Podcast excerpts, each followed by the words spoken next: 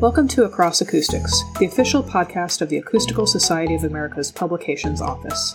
On this podcast, we will highlight research from our four publications: the Journal of the Acoustical Society of America, also known as JASA, JASA Express Letters, Proceedings of Meetings on Acoustics, also known as POMA, and Acoustics Today. I'm your host, Kat Setzer, Editorial Associate for the A S A.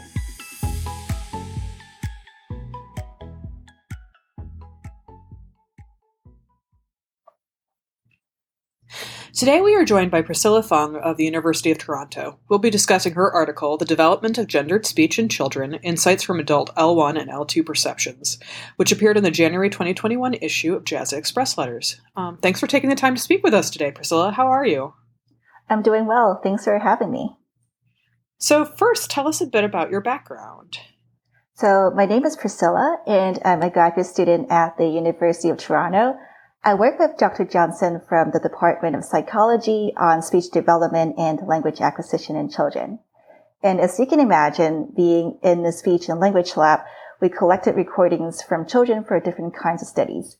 And one thing we noticed from these speech recordings was how hard it is to tell apart children's gender from their voices alone. So I'm going to let you try. I'm going to play you two voices. One is from a boy and one is from a girl. See if you can tell them apart. Toto, Benny. So I'm going to play the second child. Toto, Benny. Can you tell which one is a boy and which one is a girl? It's funny, we did this in the rehearsal, and I still don't can't tell them the part, even though I think I, I should know the answer at this point. so, so the answer is the first one is a boy, and the second one is a girl. So I think we can all agree now this is quite a difficult task. Yeah. So it, we found it's really interesting. So we started a project with Doctor Schertz from the Department of Language Studies to look at when boys and girls start to sound different from one another. Okay, so what was known about gender in children's speech prior to your research? Um, in particular, how is it that children's speech can sound gendered long before they reach puberty? The truth is we still know very little about gender in children's speech, which is one of the reasons the study I'm going to talk to you about today is so fascinating. Uh, when you think of adult speech, if you're asked to identify gender from adults' voices, it's a relatively easy task. For example, men typically sound lower and deeper than women. And one of the reasons is because during puberty, male would develop this longer and thicker vocal cord than female, which results in the lower pitched voice. But as you can tell from the recordings I played just now, identifying gender from young children's voice is a much difficult task. But interestingly, previous study has shown that adult listeners can actually tell apart gender from children's voices as young as four years of age, which is long before puberty when sex differences in vocal tract anatomy emerge. And the most plausible explanation as to why young children's speech can sound gendered even before puberty is that children learn these gender differences in speaking style through socialization from their own language community. That is so, so cool.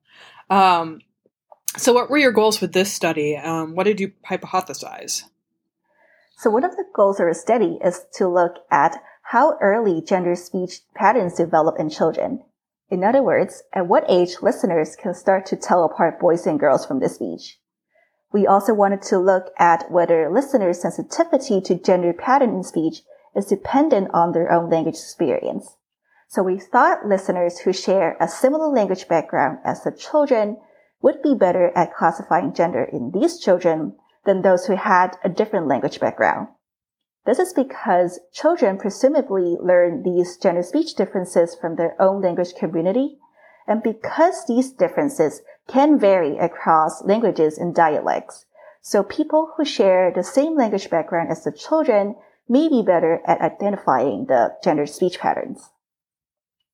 Okay, so it kind of ties into their culture, essentially. Um, right. Okay. How do gender differences in speech vary across languages or dialects? Well, some speech differences between male and female are generally consistent across languages. And some of these differences are related to the systematic differences in males and females' physiology.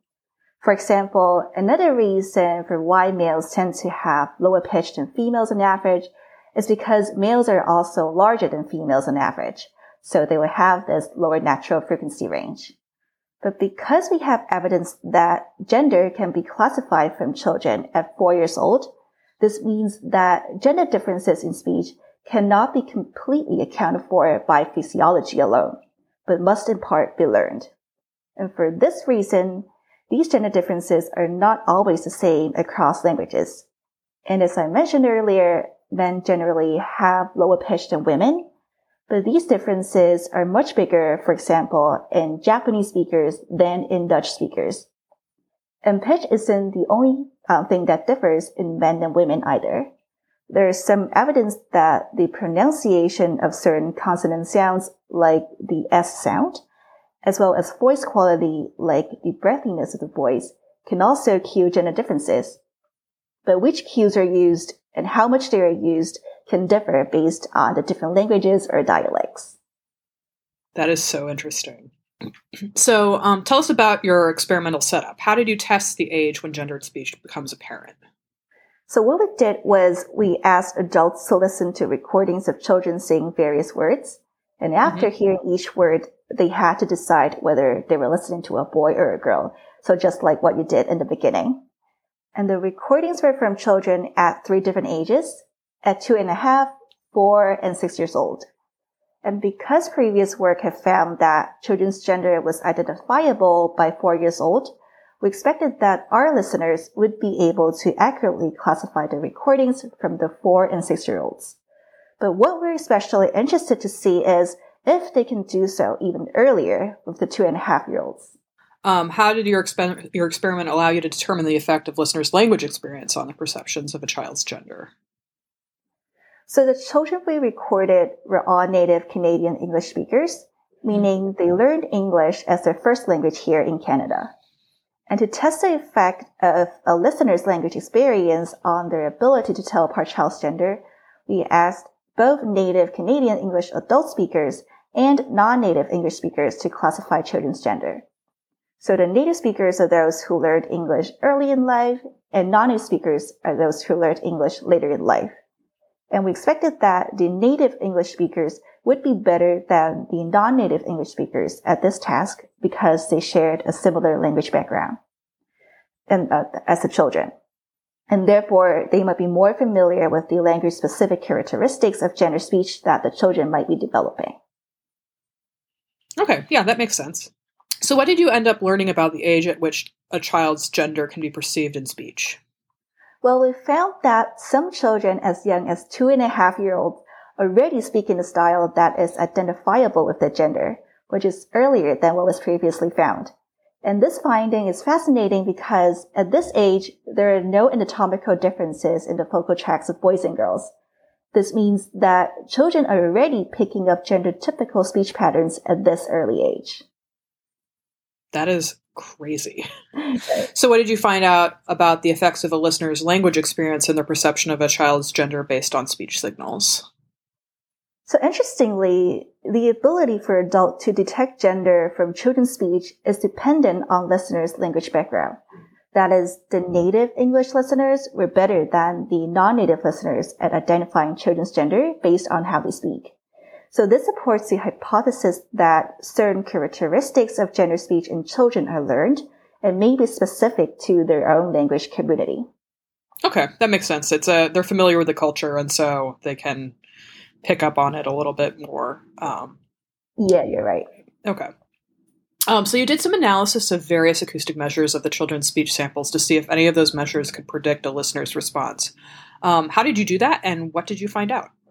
So in order for us to test how the actual acoustics of how boys and girls' speech might differ, we measured the frequency properties of the stimuli that we play for the listeners. We took two acoustic measures that were known to show strong and reliable gender differences in adults. So first we measured the fundamental frequency, which corresponds to the pitch of the voice. We also measured formants, the resonant frequencies of the vocal tract, which characterize different vowel sounds.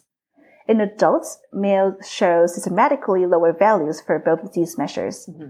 And what we wanted to see was to what extent these gender-specific patterns also held in children. If it turns out that the same patterns occurred, this would be an explanation for why listeners were able to classify gender at above chance accuracy. But surprisingly, we actually found a little difference between boys and girls in terms of these acoustic measures. There are slight differences in the expected directions, but only for the oldest age group. And the differences were not very reliable. This makes the listeners' performance even more impressive and intriguing, because they must be using other sorts of information to figure out the gender of the child that they're hearing. Yeah, it's not the physiological effects then, right? Okay. Right. Um, so given the weak relationship between your acoustic measures and child gender, um, how did listeners perform above chance in the gender classification task? Well, we think it's likely that listeners are using other cues, the ones that we did not measure, to uh, to make their classifications.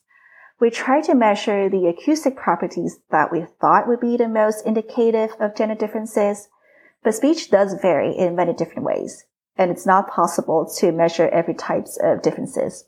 For instance, there may be other more holistic properties of voice quality that our analyses didn't capture, and uncovering what these other cues might be and how listeners use them is a question we would love to explore more in a future work.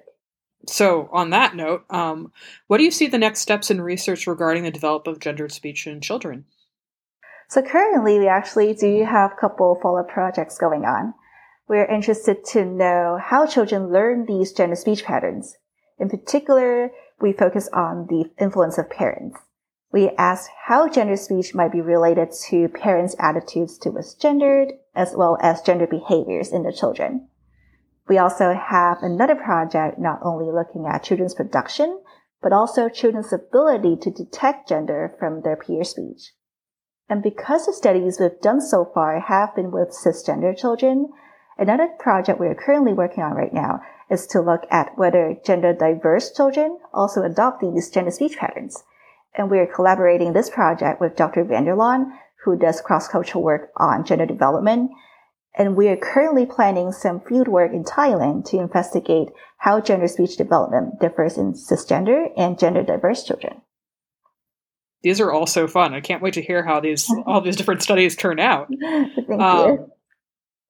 Well, thank you so much for taking the time to speak with us today. Um, I will now spend the next few days wondering if my son's sa- voice makes him sound like a boy or not, um, and like li- over-listening to it. Um, have a great day. Thank you. It's my pleasure to be here. Thanks again for having me. Thank you for tuning into Across Acoustics. If you would like to hear more interviews from our authors about their research, please subscribe and find us on your preferred podcast platform.